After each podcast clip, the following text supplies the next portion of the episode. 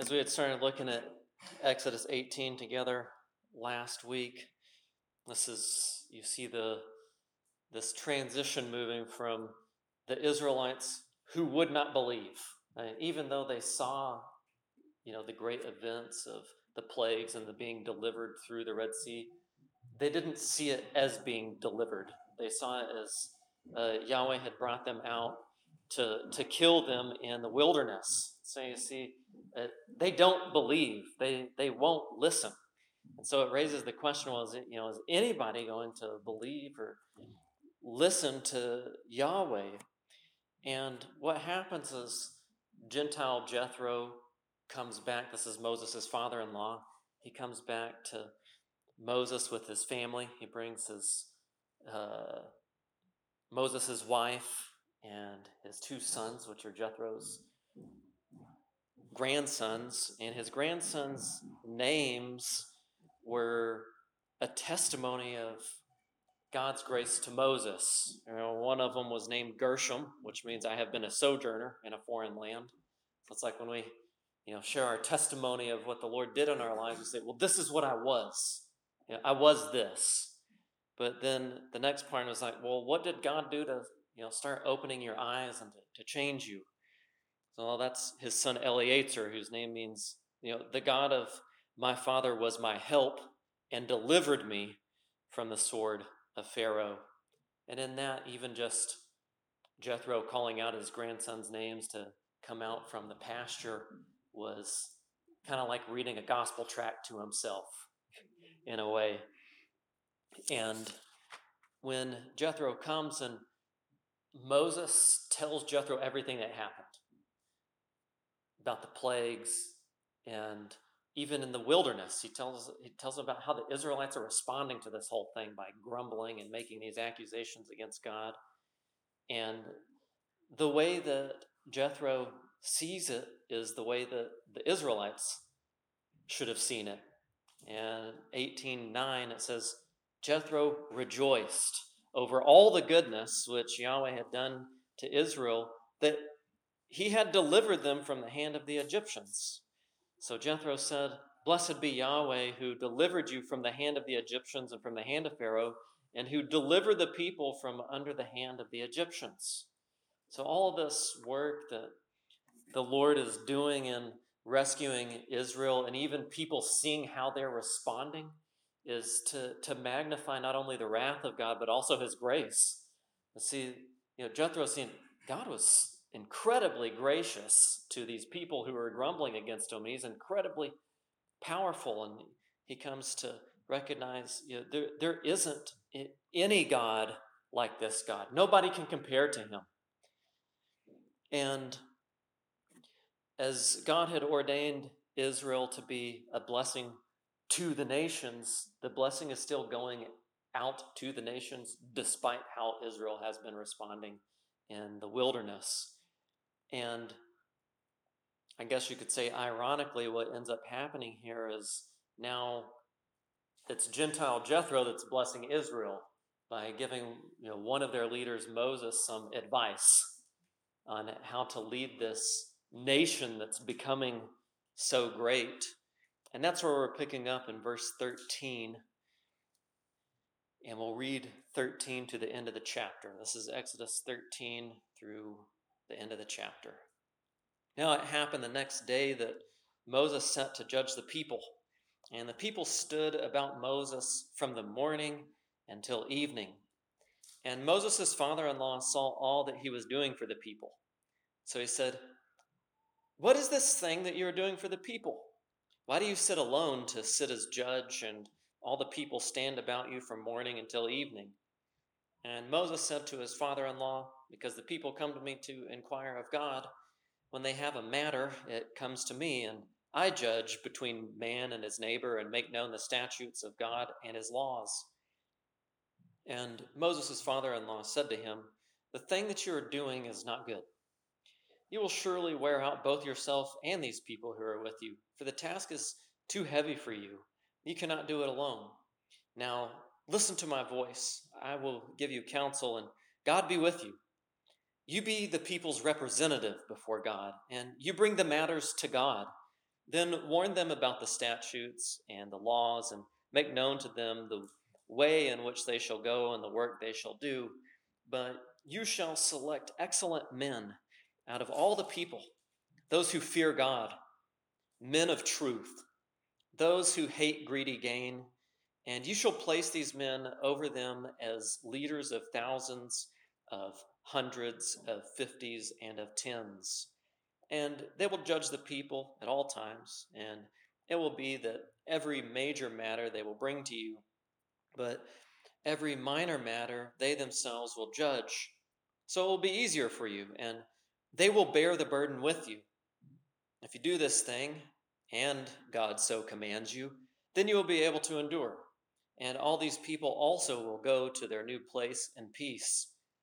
So Moses listened to the voice of his father in law and did all that he had said. And Moses chose excellent men and of all Israel and made them heads over the people, leaders of thousands, of hundreds, of fifties, and of tens. And they judged the people at all times. The difficult matter they would bring to Moses, but every minor matter they themselves would judge. Then Moses let his father in law depart, and he went his way into his own land. Let's pray. Our gracious Lord, we thank you for your grace that you not only deliver people, but you also instruct us in the good ways in which we would enjoy the life that you would give us, to walk in your good ways, to know your blessing in how we would walk with you. And we see that in how you used Jethro to bless Moses and an entire nation so long ago.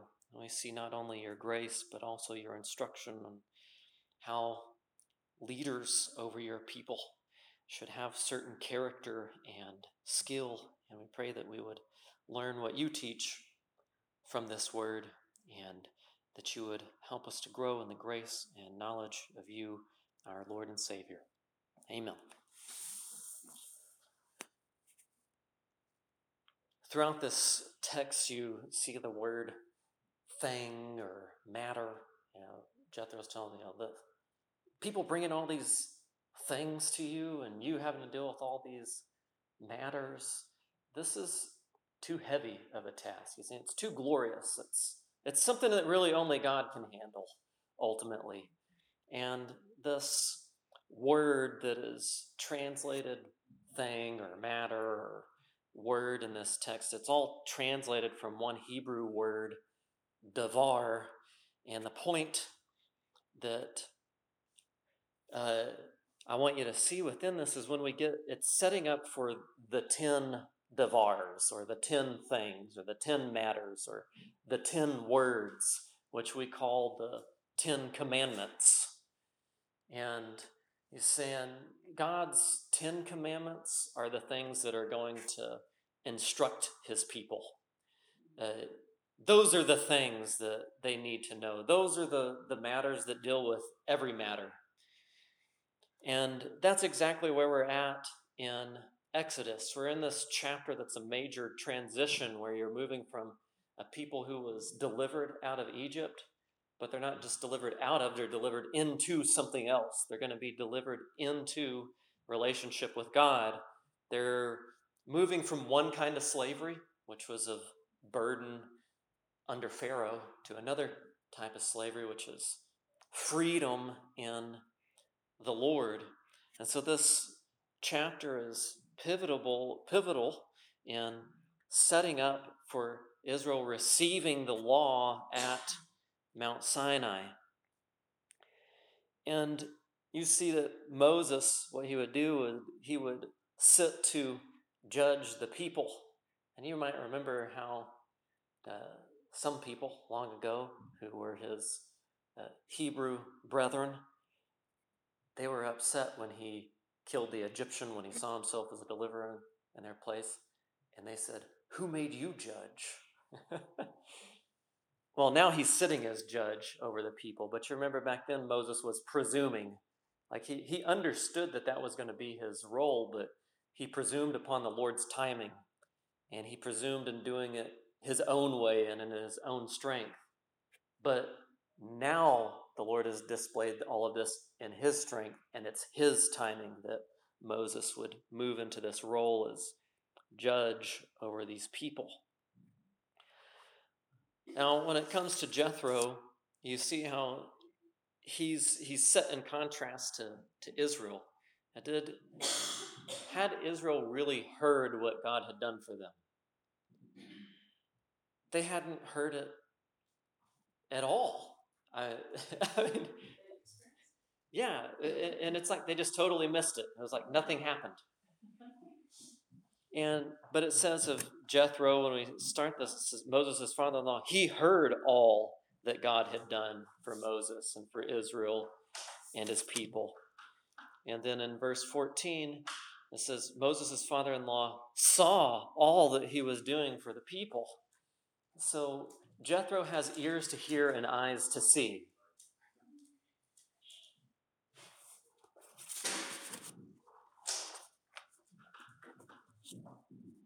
Moses and trying to lead these people, you think about is he was instructing them in God's statutes at this point. Now, you can just think about his resources. I mean, this is millions of people. Uh, this is a, a mixed multitude of sons of Israel who had been paganized and Egyptians who came along for all sorts of different reasons. And this was a people that you know, Moses couldn't lead them by himself, though that's what he was trying to do. And he's also instructing them in, God's statutes, and he doesn't have all of them yet. So you see, there's a lot of limitations on him. Yeah, and that, you know, he's one guy with limited knowledge, but he's going to need more people and some more instruction. And ultimately, the thing he needs is God, which you know, Jethro, who was a priest of Midian of all people, you know, you see, uh, uh, he, he was a pagan priest. But here you're seeing his conversion to there's only one God. And he's. I don't even know why I believed in all of these other gods. and he says to, to Moses, God be with you. He said, that, That's what you need more than anything, because all the glory belongs to God, which is one of the points that's made throughout the book of Exodus. You can't, Moses, you can't sit around and make it look like the glory belongs to you because you're the only instructor of Israel. Uh, you need to make it known that it's because God is with you and He's with other people as, as well and you're to be the people's representative. You know, you don't just hear from them and then think about what you know about God's statutes and then just say something. he says, You go to God first, you talk to Him about it. And then you find out what He commanded, and then you answer the people. So Jethro lays out that sort of order so that, you know, God gets all of the glory and that that'll also be instructive for other people because they say, well, you know, what does Moses or, you know, these other guys do when we have a question for them, when there's a relational dispute or there's some question about, like, how do we live in faithfulness to the Lord in this way? Like, well, the first thing that they do is they pray. First thing that they do is they go to God. First thing that they do is they go to God's word and God's instruction before they say anything to ensure that God is getting the glory, that He's the priority, and that people aren't trusting in man and his wisdom, but trusting in God and his wisdom. But you also see what's happening here. I mean, it's really easy to just think, you know, everybody is an unbeliever in Israel. This is true for a, a time. But you also see the fact that they are coming to Moses is that they're starting starting to see that he's a covenant mediator. You know, they're starting to accept that you know, he's the one that they go to to know, you know how they should be living their lives for God.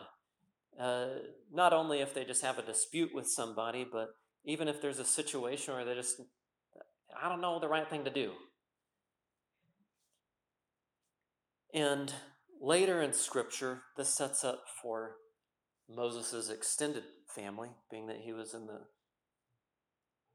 tribe of Levi, setting up for the Levitical priest, uh, it says in Leviticus 10:11, it was required of them that you must teach the Israelites. That's what the priests would do. They would teach the Israelites all the decrees that Yahweh has given through Moses. But the problem we see here is Moses is trying to do all of this single handed, and the task is too heavy for him. And Jethro points out you're going to need to delegate this responsibility because of the greatness of God and the greatness of this nation that He is forming before your eyes. And verses 20 to 23, there these these lay out leadership qualifications. It's like, well, what what is it that they're to do? Now, this this very much reads like First Timothy. This very much reads like Paul writing to Timothy. It's like, well, what do you do? Uh, warn them about the statutes and the laws, which is exactly how First Timothy starts. It's like warn them about all of the, the false teaching that, that's going on within the church. But also recognize it's not just you just have this attitude of being embattled with all of the false ideas in the world, but it's a positive ministry in verse 20 to make known to them the way in which they shall go and the work that they shall do. You know, it's a teaching of uh, right doctrine and practice. So he lays out this is what they're going to do.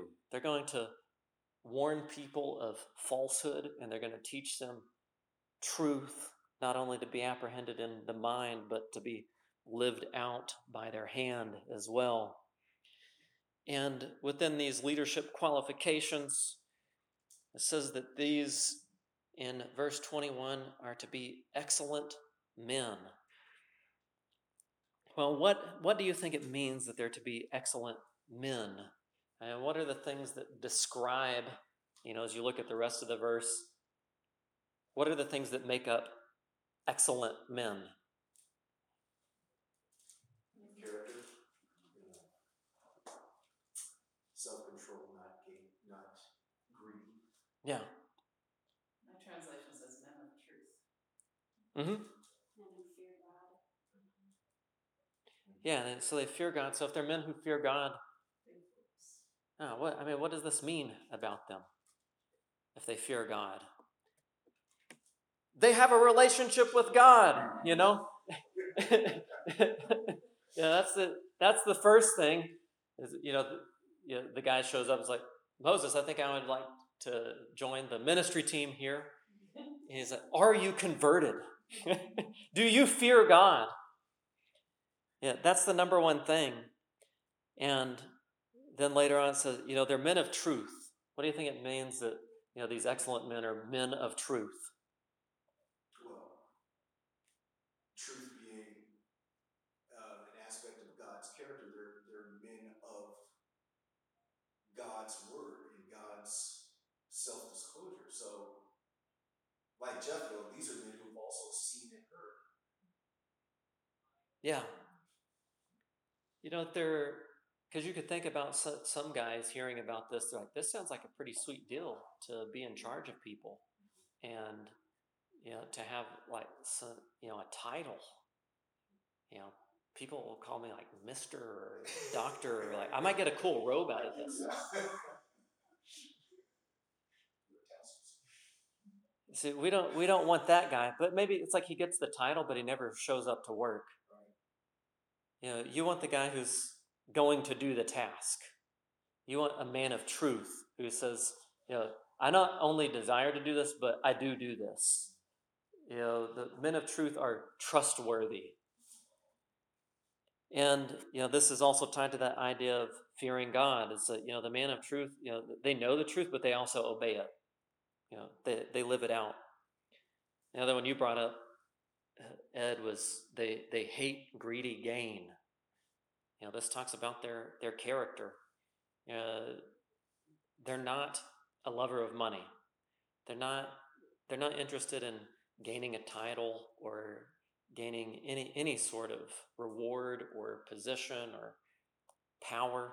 That's not what they're interested in. Uh, it has to be out of you know fearing God, loving His truth, and then wanting to love their neighbor, to, to serve them, to help them, to come alongside them. It also says here in the text, uh, you shall place these men over them. Now, what's the New Testament word to that's used to describe the people who are over? They're called overseers, right? And this is going to be part of your task. You you warn them, you make known to them right doctrine, right practice, and you oversee them. So this means you, you can't like do this from your laptop inside of your tent. you, you have to, to come out and you have to be with the people. You have to see them. And they didn't have laptops back then. I recognize that. That's anachronistic. But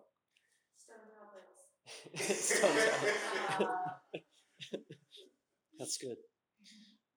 Uh, and we're going to talk about those uh, eventually. he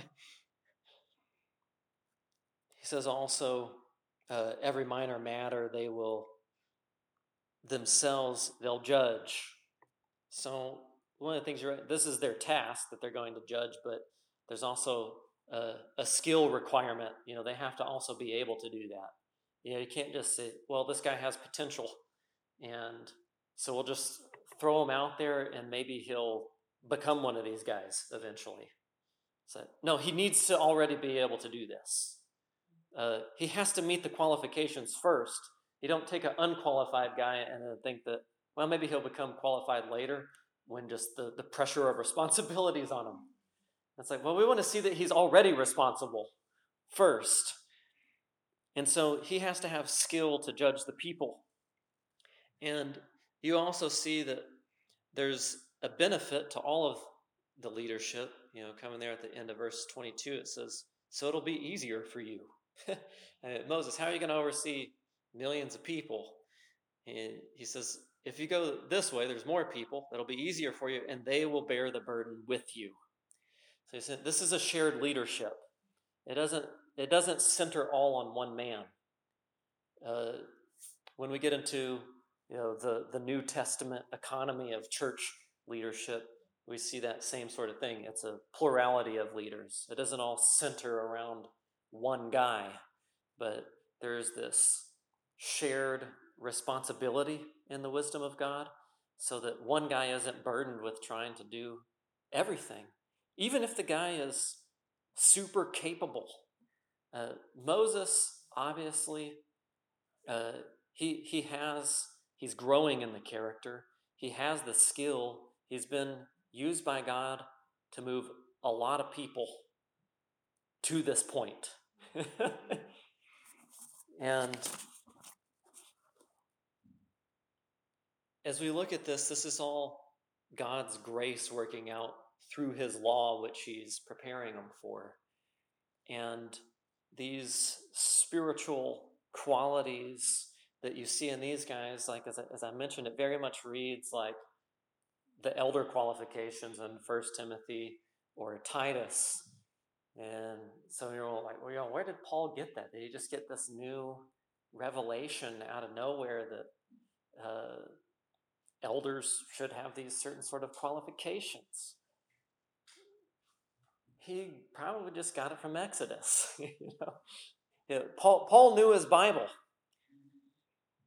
And you see here in verse 21 that uh, when you look through all of these qualities that these, these are uh, able men and you see that moses had some sort of struggle with that supposedly and yeah, could he entrust somebody else to do something which he was very interested in with aaron in the beginning when the lord says i want you to do this and eventually Moses just says no.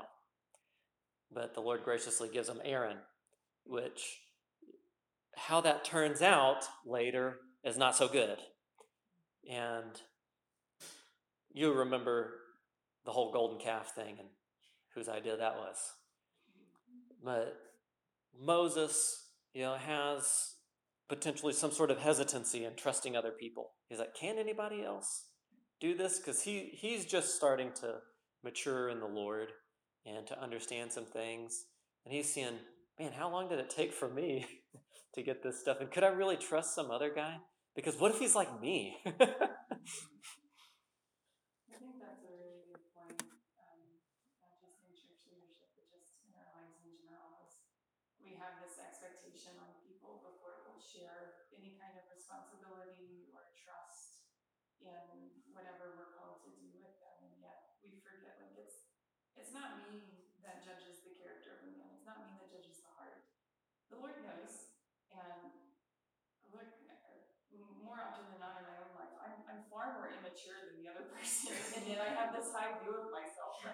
I don't know if they're ready, which is laughable because here I am.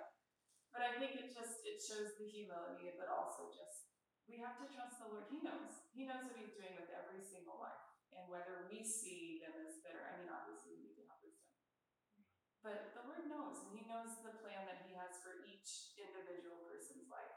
Um, that I just have been pondering this point a lot lately and just trusting the Lord. The Lord knows. The Lord, the Lord will grow us as He sees fit. Yeah, Charles, I was thinking the same thing, that, you know, even though Jethro doesn't say to Moses that, um, delegating these responsibilities will do more than simply keep you from being worn out, it's also a protection against the temptation to suppose that it's all about you, Moses, or that you are the only one in Israel who has the ability, the wisdom, the ability to see God and hear from God.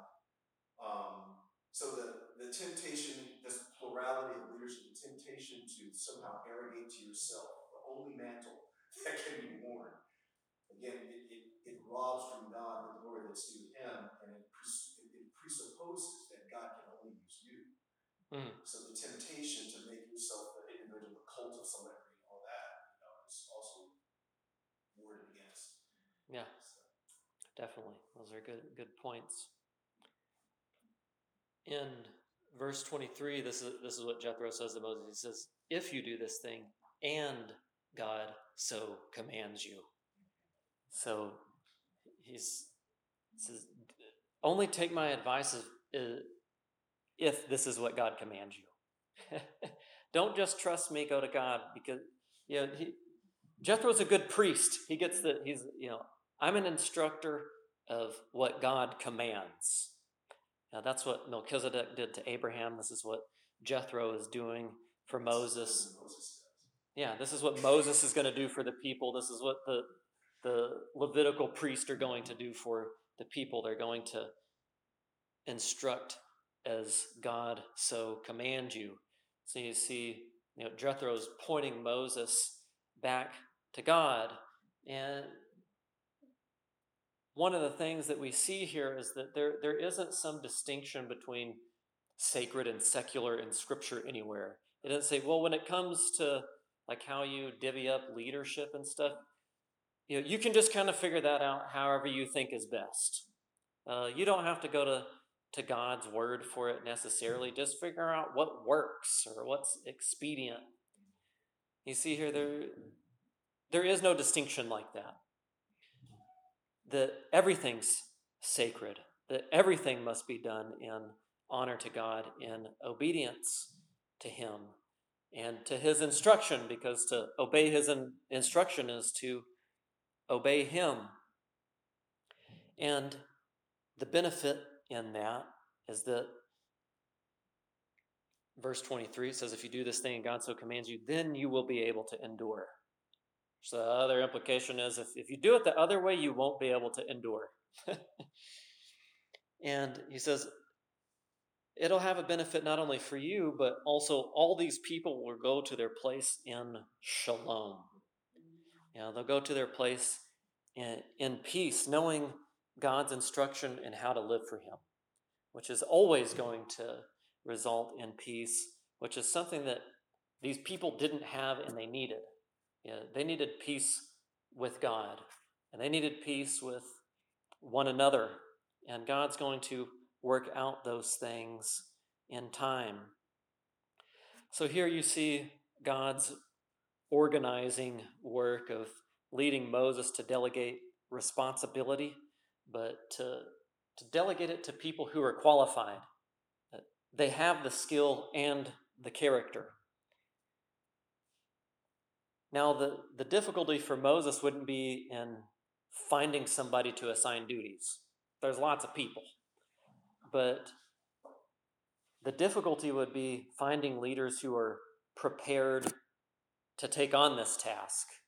They're men of truth, they're men who are trustworthy. And Moses is here uh, a model of the right kind of response to receiving instruction. You see, he, he's willing to listen to Jethro. He, he doesn't say, you know, look, Pops, I, I've been with these people for a long time. I know how things work. You don't understand. Uh, you just showed up. There's a lot that has happened. you know, he, he's willing to listen and, and to take advice, even about how he's to, to do his own duty and how he's to implement that. And he's willing to take recommendations, and especially that of going to God to see what His Word and His commandments teach about these things. Now, as we've kind of looked through these things of qualified leadership, skill, character, how, how do you see similarities with, with connection to biblical New Testament eldership? I hadn't even thought about it, but this is like a prototype of church leadership and church word. Yeah, Uh, whether it's Timothy or First Corinthians or Ephesians, we see the echoes of all of that in this. passage. yeah. But it's like, but here's where the echo started, you know?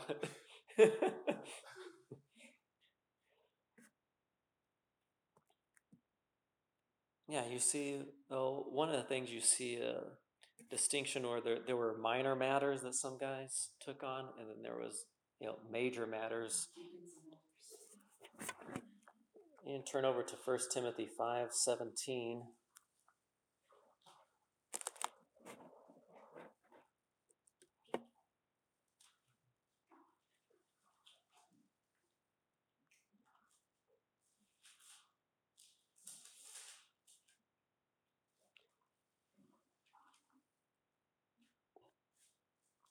says in 1 Timothy 5:17 says the, the the the leaders or the elders who lead well are to be considered worthy of double honor. So he's talking about, you know, all elders and there's some who they lead or rule is another way that word could be translated. And then he talks about another subcategory within that. He says, especially those who labor at preaching the word and teaching.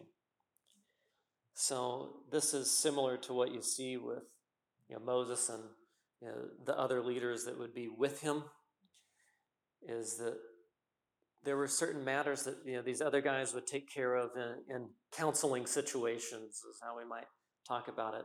But if there was a, a matter that was you know beyond them, there was somebody else like Moses who was especially given to teaching. And so you know those those more difficult things that they're like, we're not too sure how to, to sort this out. You know, there was a man who was more dedicated to that task of learning and teaching for the benefit of those other men in the service of the whole congregation. So you see that in Exodus, you see that uh, commanded in the New Testament church, even in First Timothy. If you look at First Timothy 3,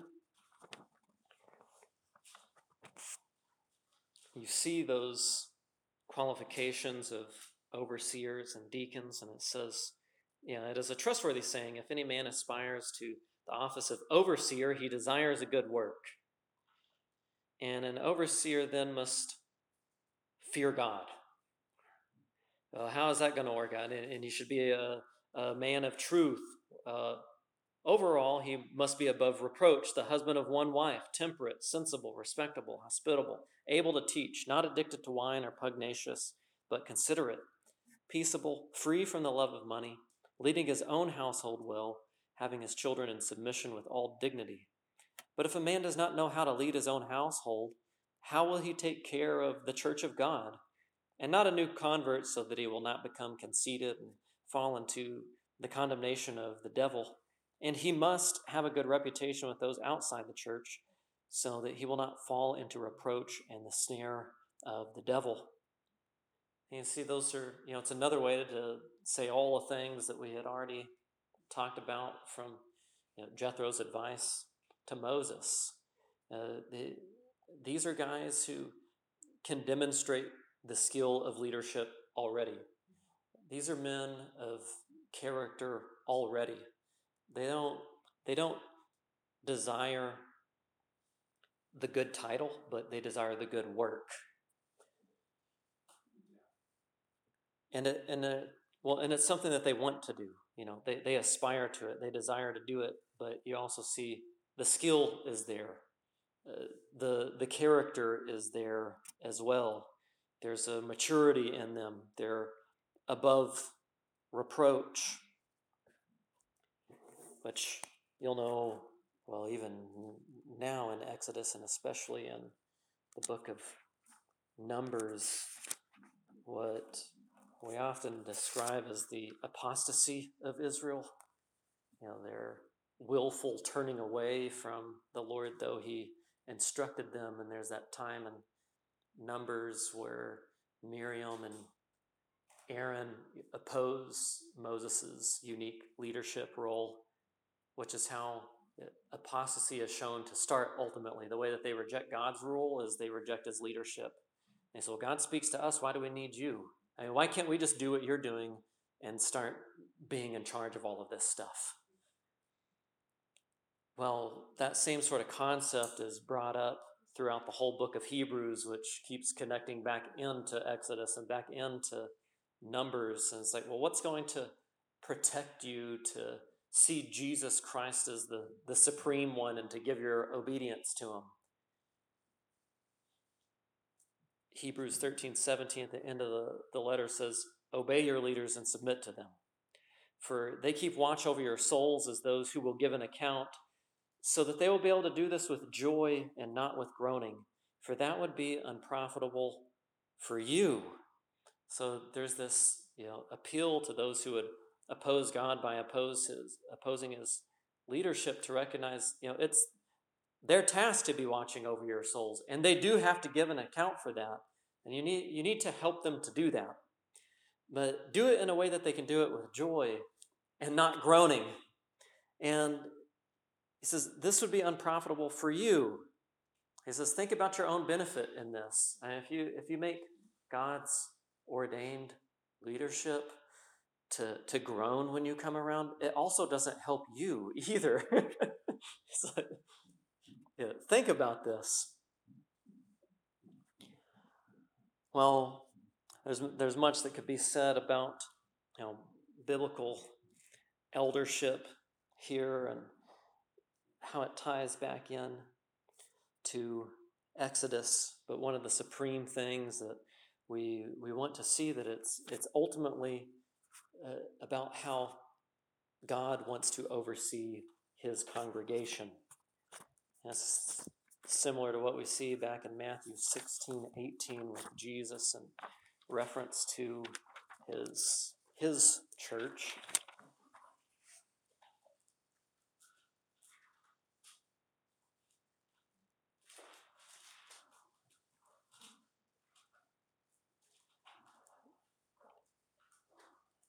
Matthew 16, 18.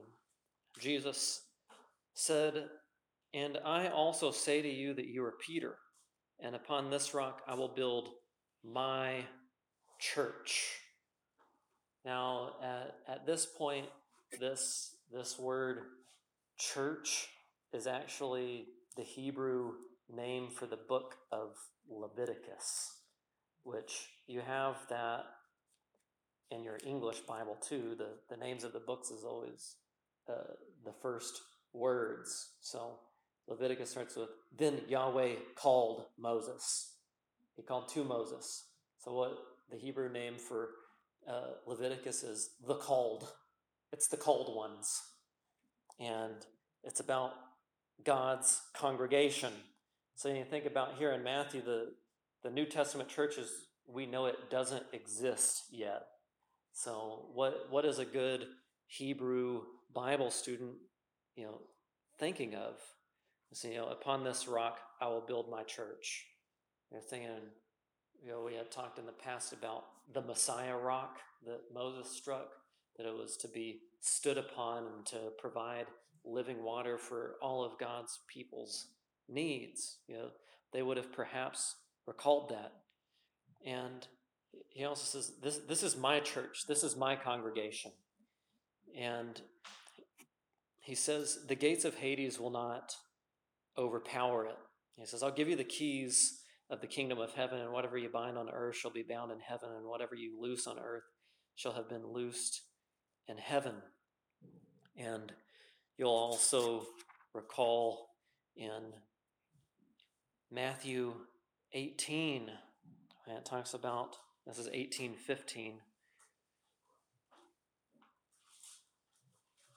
Now, if your brother sins, go and show him his fault between you and him alone. If he listens to you, you have won your brother. But if he does not listen to you, take one or two more with you, so that Deuteronomy 19:15, by the mouth of two or three witnesses, every fact may be confirmed. You know why I mentioned you know Deuteronomy there is you know Moses is saying Deuteronomy is a church leadership book. Uh, Leviticus is a church leadership book. Exodus is a church leadership book. And you see him picking up on you know, principles and things that were taught then that carry over into how God's leadership works within the New Testament church as well. So, how does this, you know, apply to us? Not all of us are leaders within the church. We have different roles, different gifting. I think Romans 12 answers that. If you want to follow me there, Romans chapter 12.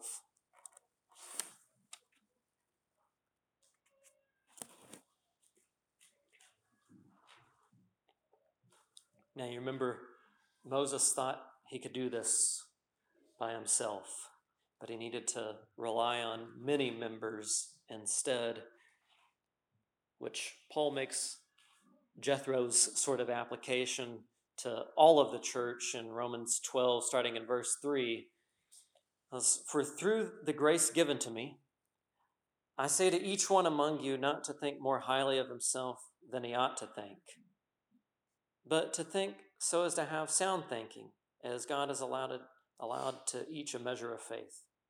For just as we have many members in one body, and all the members do not have the same function, so we, who are many, are one body in Christ and individually members of one another, but having gifts that differ according to the grace given to us, whether prophecy in agreement with faith or service or in his serving, or he who teaches in his teaching, or he who exhorts in his exhortation, he who gives with generosity, he who leads with diligence, he who shows mercy with cheerfulness.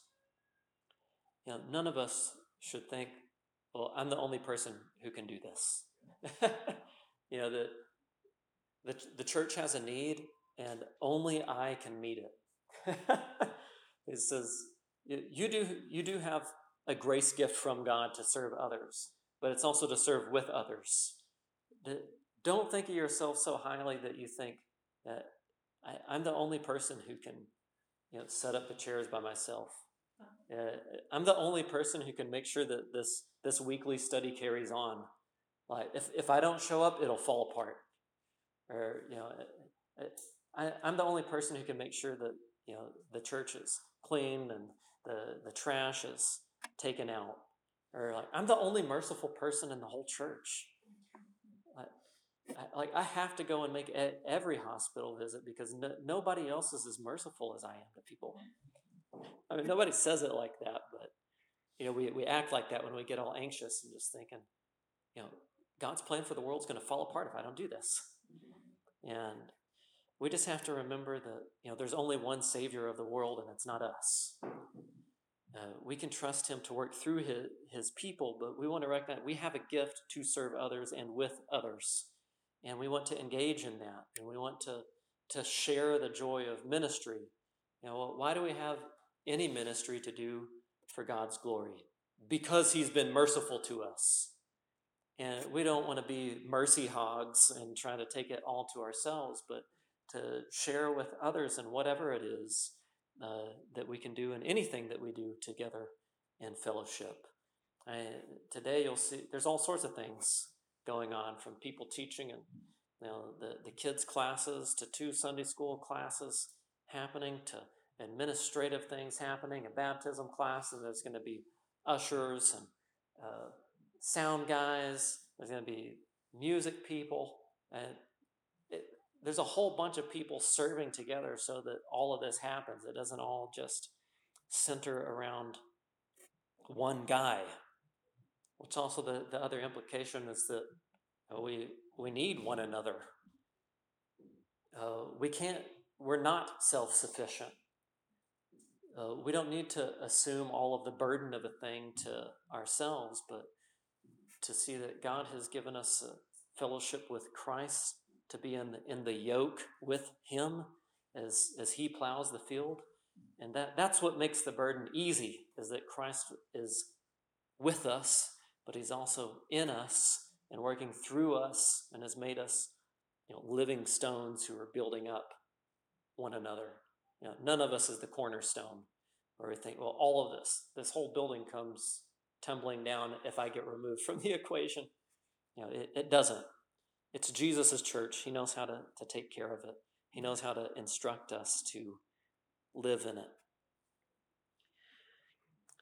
Well, as we close this chapter on Exodus 18, it functions as a, an epilogue to 1 through 17. So we're, we're closing out this event of God's name revealed through the Exodus. But it's the prologue to 19 and on, onward, which is God's name revealed through his Torah law instruction. Which you remember, Exodus, that's what it's about. It's about God's name. Who is he? What is he like? He says, I'm like this. Watch this happen. I control everything in creation. Uh, I, I'm the God that displays that kind of wrath towards people who oppose me, but I also display that kind of love toward people that don't deserve it. But now he moves to God's name revealed through his instruction, which is what we're going to begin into next week.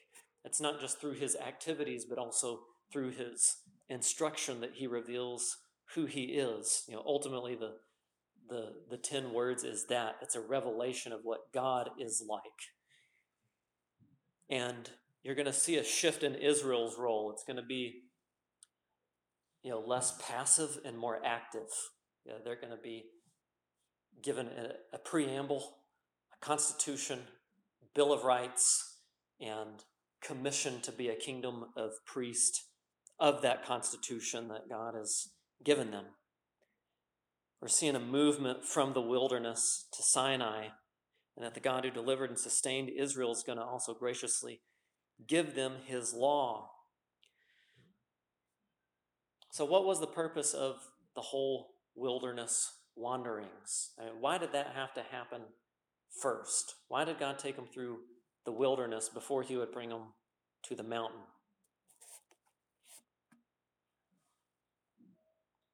The occasion for it was obviously their unbelief.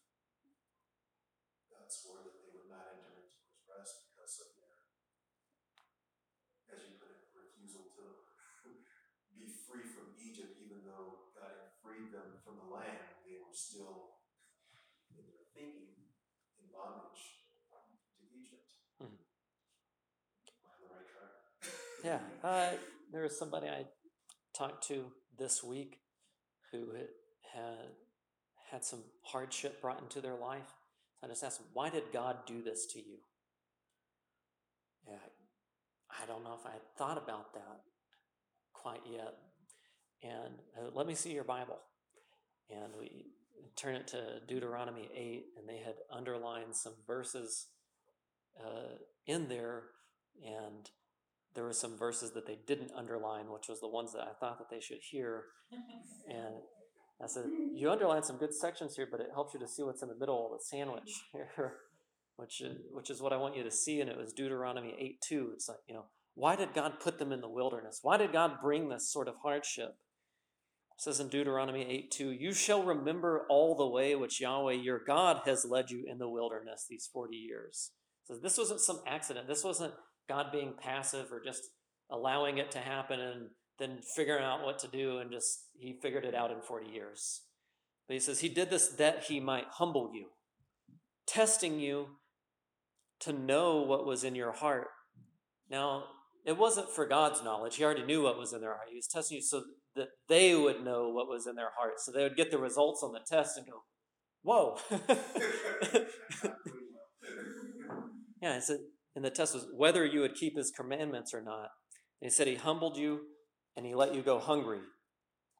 So what he, what he did to test you is he deprived you of things. To see if you would trust that he was good when he took that away.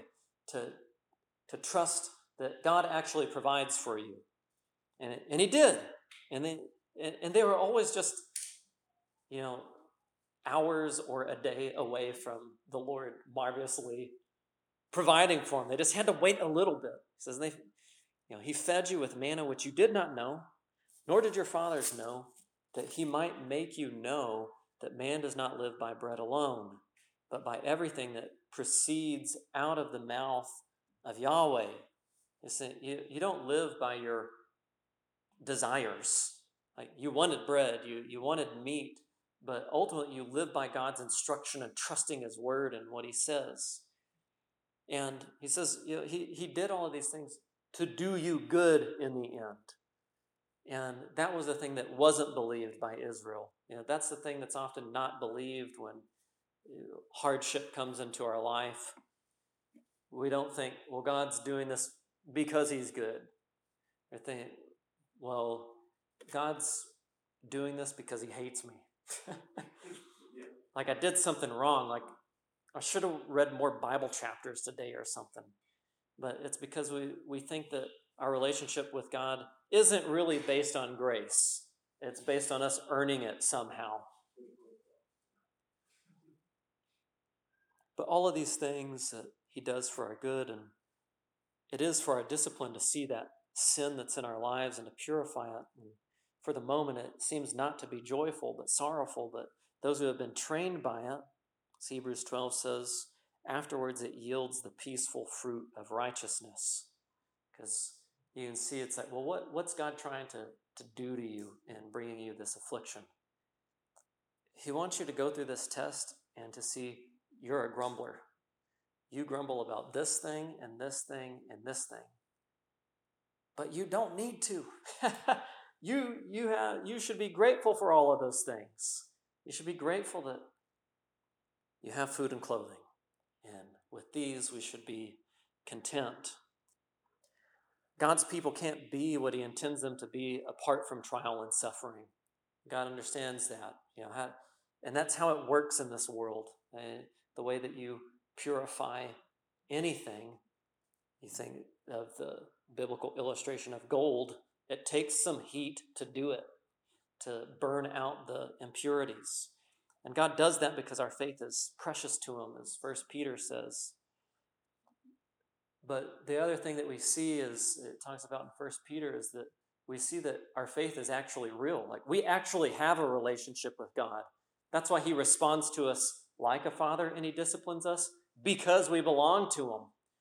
So we see when you know God is calling us to repentance, we should be encouraged because we see God loves me. He actually cares about me. He's not just overlooking this or just leaving me to myself, but He's coming and confronting the evil and the sin in my life that I would forsake it and have the blessing of following Him. James, and James chapter 1, it talks about our relationship to God and those trials and says, Well, why does He test us? He tests us to bless us and to perfect us into conformity to Jesus Christ. That's why He does these things. And you see all of that working out through Exodus 18. You know, why did you know Moses as an individual who was tested so that he would be blessed by Jethro, so that he would be perfected in conformity to God's word and be the man who would be famous for his humility. And God, the God of Moses, is our God. Uh, he hasn't changed. Uh, he still works that way. Uh, he still brings the hardships to, to bless us and to perfect us in Him. And may God help us to see it that way and to remember it when it happens. Because right now in Sunday school, it's easy. but then when it happens and you're frantic and like, what do, what do I do? What's happening? That's when you need to remember this, or to be the person who's serving the other in the body to remind them of the goodness of God and that He is at work doing these things and to set our minds on His faithfulness and His goodness. Let's pray. Our gracious Lord, we thank you that you have edified us from your good word about your goodness. We pray that it would come to us and through us to others, that we would be used this day to build up and edify your body for the sake of your name being glorified, so that we would see your goodness among us and your instruction and the happy holiness that there is in obedience to you. Thank you that you're with us. Thank you that you instruct us. Thank you that you are God, our Father. Amen.